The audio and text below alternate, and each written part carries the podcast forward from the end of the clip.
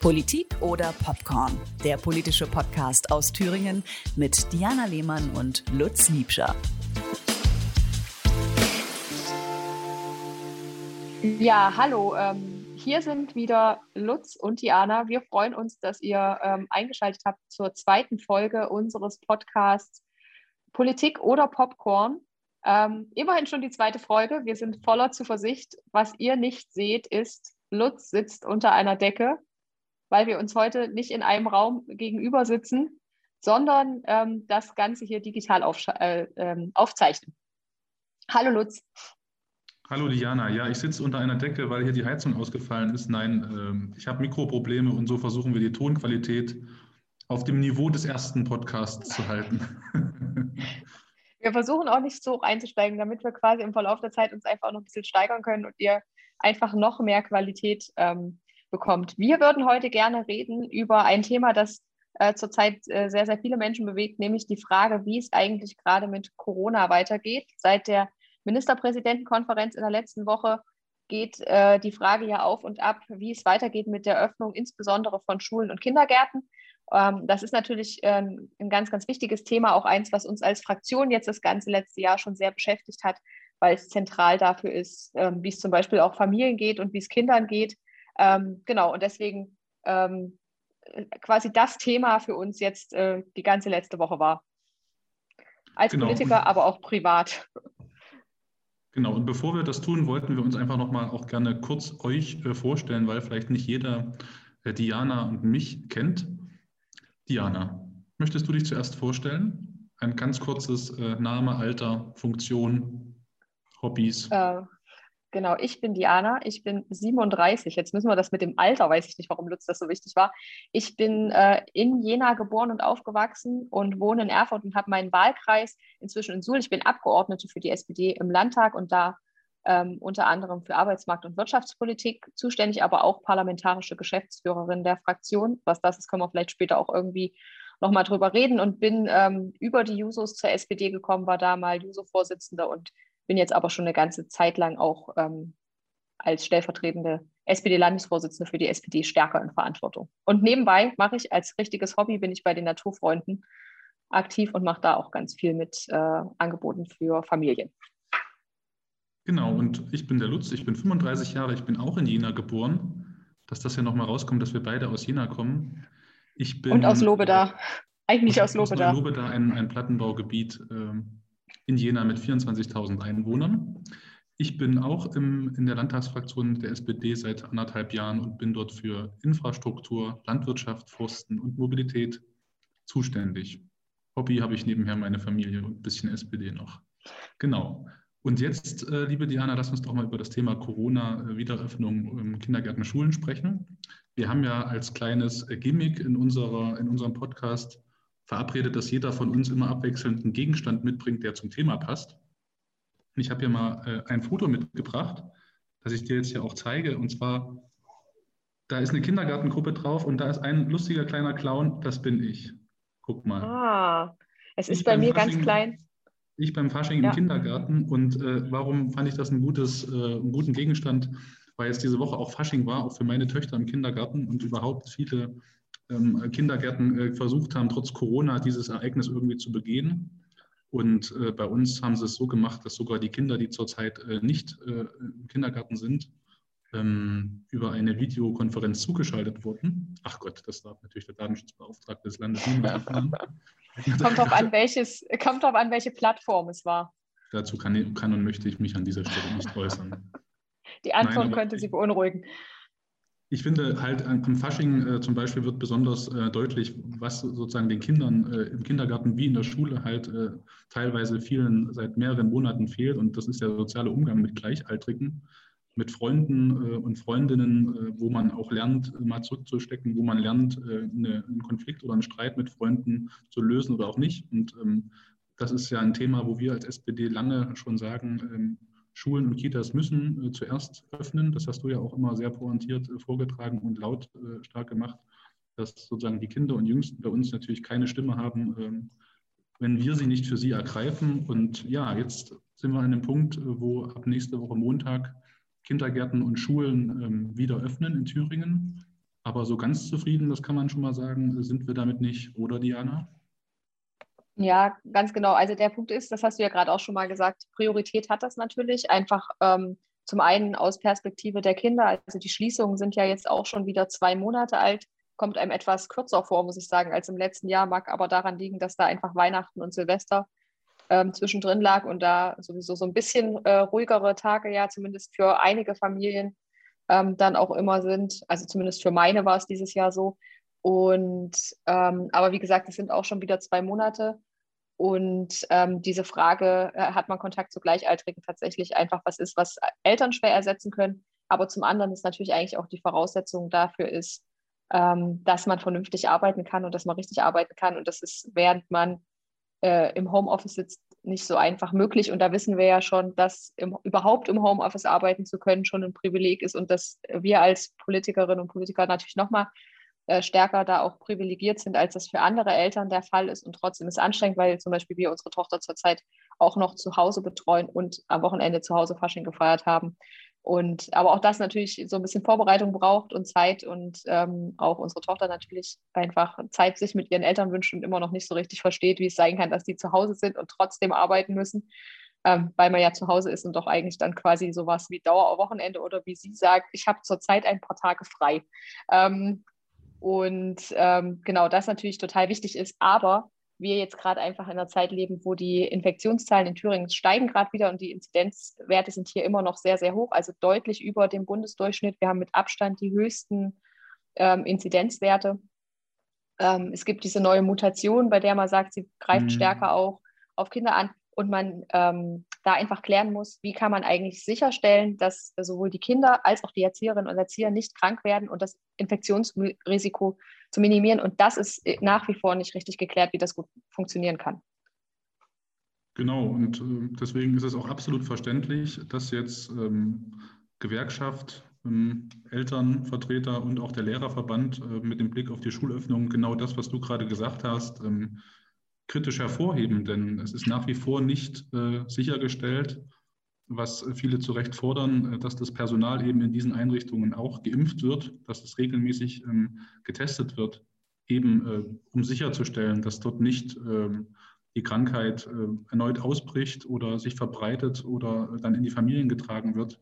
Und es ist ja schon jetzt so ähm, bei den ganzen Kolleginnen und Kollegen, die in der Notbetreuung sind, dass das da auch äh, nicht in der Form gesichert ist, dass die alle schon geimpft werden. Insofern ist die Kritik richtig und ich erinnere mich sehr gut daran, wie wir auch in der SPD-Fraktion äh, im Grunde wöchentlich, wenn nicht täglich, genau dieses Thema immer wieder angesprochen haben und gesagt haben, da muss es eine Strategie geben.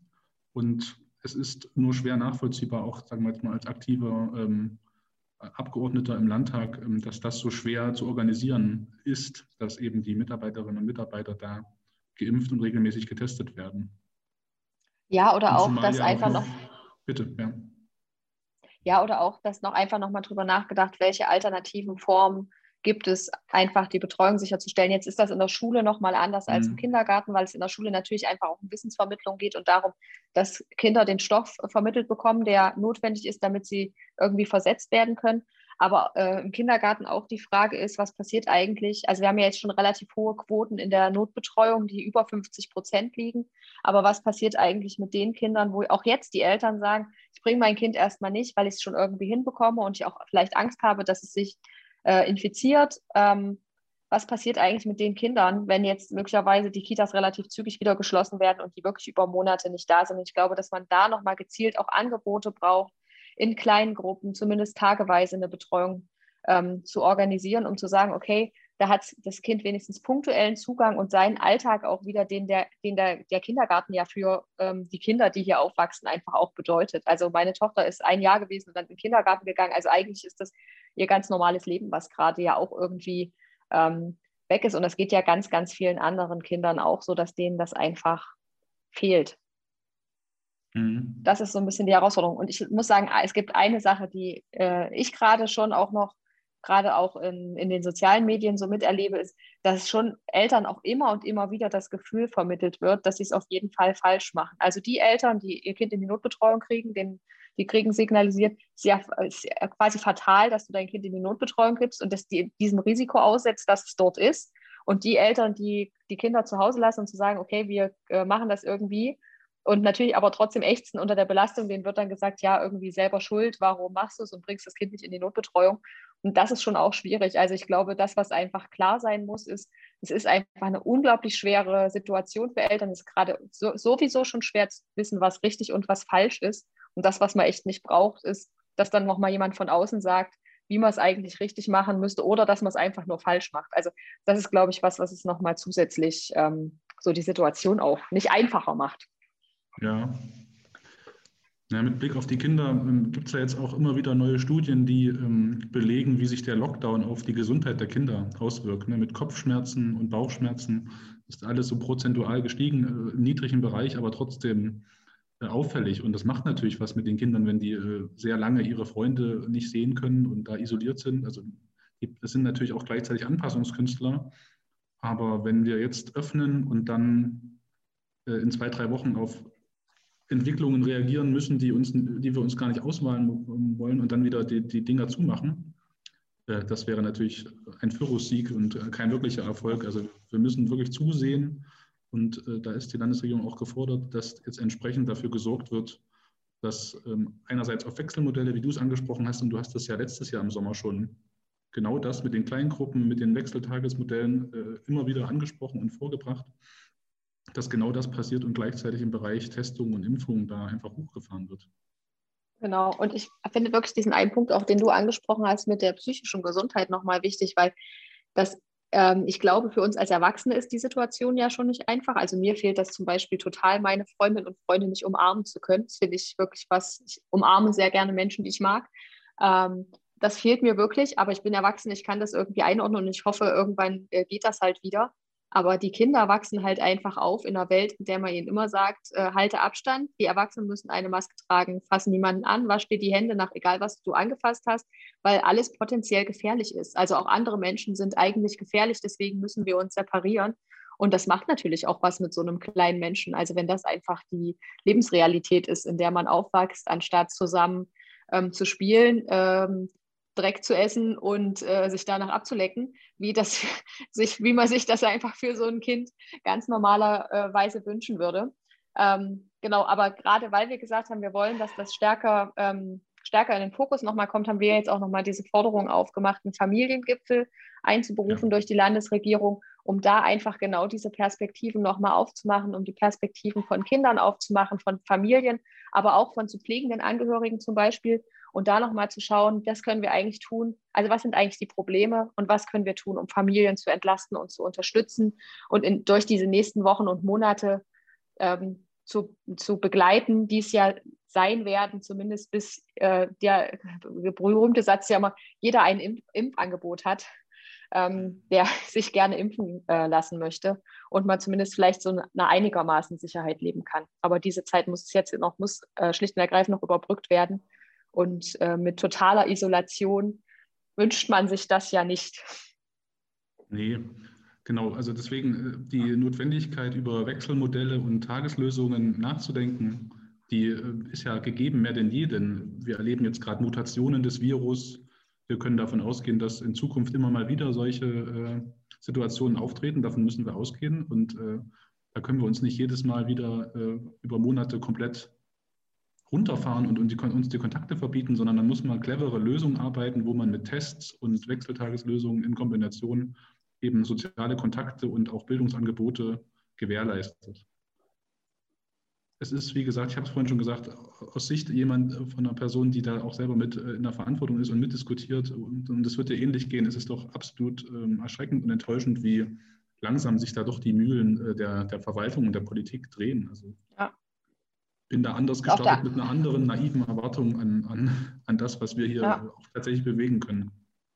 Und auf der anderen Seite passiert ja in den, also ich kann für die Schulen nicht, also für die, in den Schulen passiert auch ganz, ganz viel, ne? aber in den Kitas erlebe ich es irgendwie etwas aktiver, weil ich da selber einfach mehr Menschen kenne, die Kinder im Kindergartenalter haben. Aber man schon sieht, wie kreativ die Kindergärten an ganz vielen Stellen mit dieser Situation umgehen, wie die unkompliziert einfach Lösungen suchen. Ich meine, du hast das ja gerade erzählt mit dem digitalen Fasching, ähm, aber wie die wirklich sich bemühen um den Kontakt ähm, und da auch Angebote zu machen.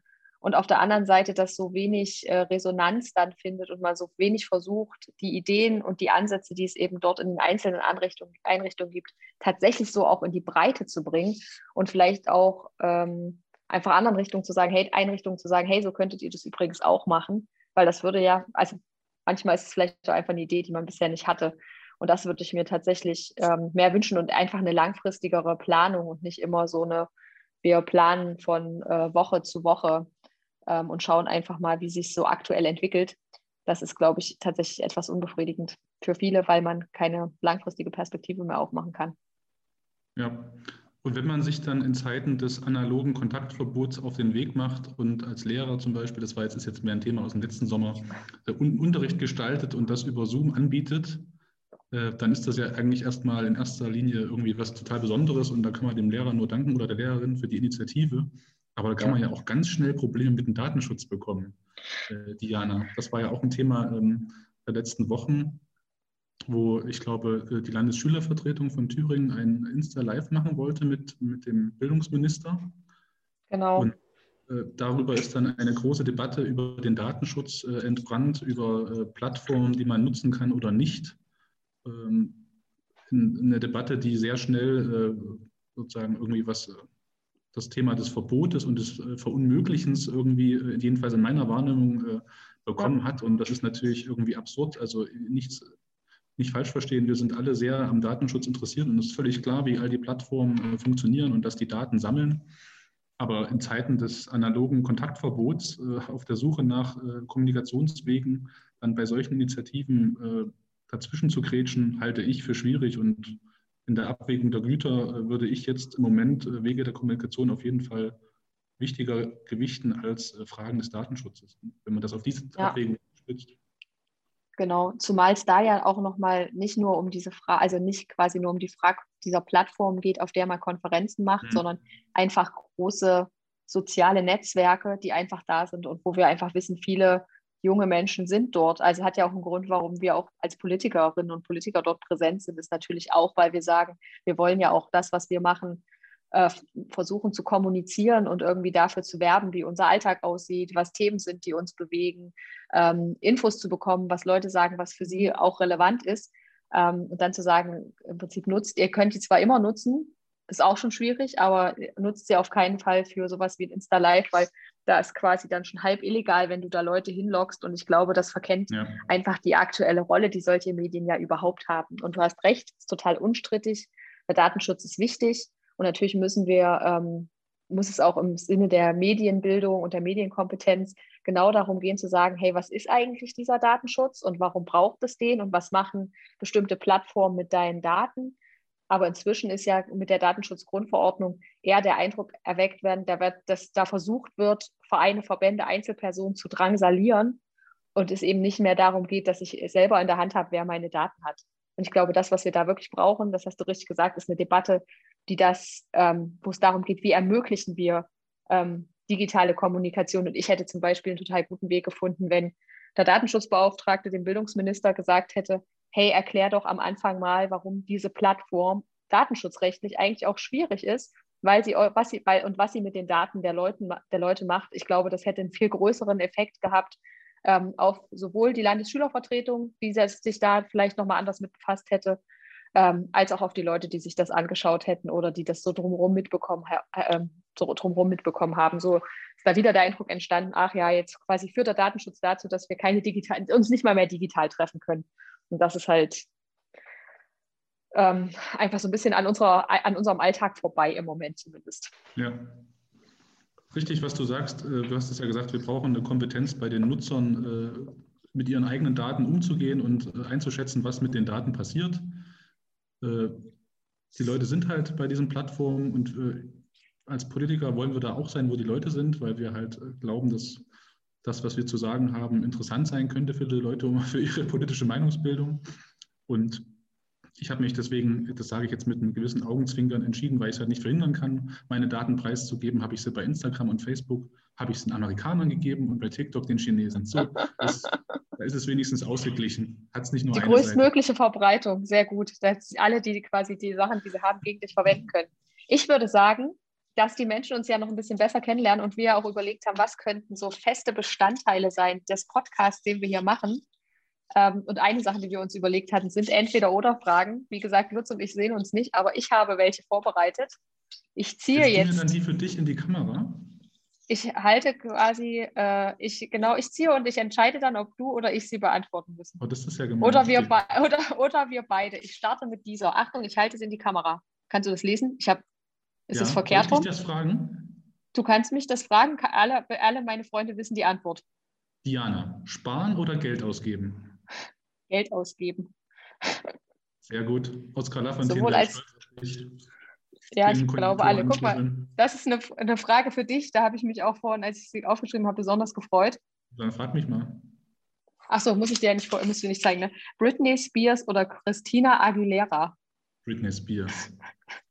Ich glaube, da gibt es keinen Menschen, der sich für Christina Aguilera entscheidet. Äh, doch, ich, ich kenne eine. Er kann sich melden. Eine, ich kenne eine Person, die es vorhin getan hätte.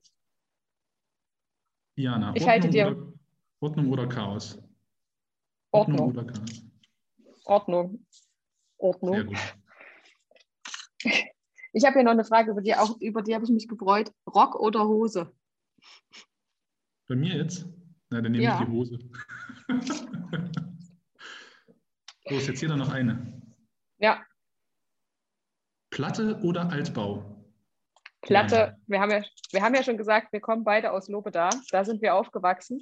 Wir haben schon 20 Jahre Platte weg, jetzt können wir auch mal 20 Jahre Altbau machen. Ich habe 25 Jahre sogar schon Platte weg und jetzt äh, 12 Jahre Altbau. Ich habe also auch noch genau, ich würde aber gern irgendwann wieder wechseln.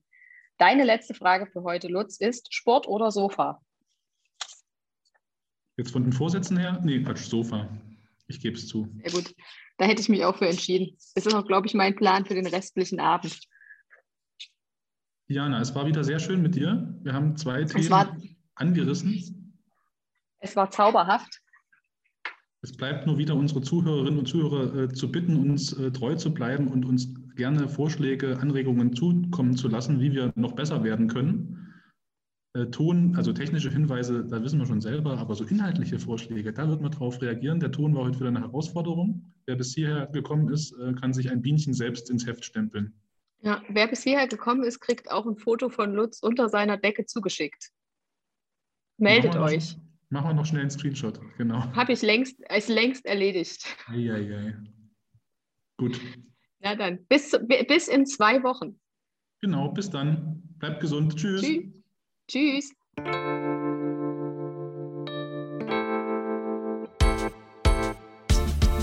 Politik oder Popcorn? Der politische Podcast aus Thüringen mit Diana Lehmann und Lutz Liebscher.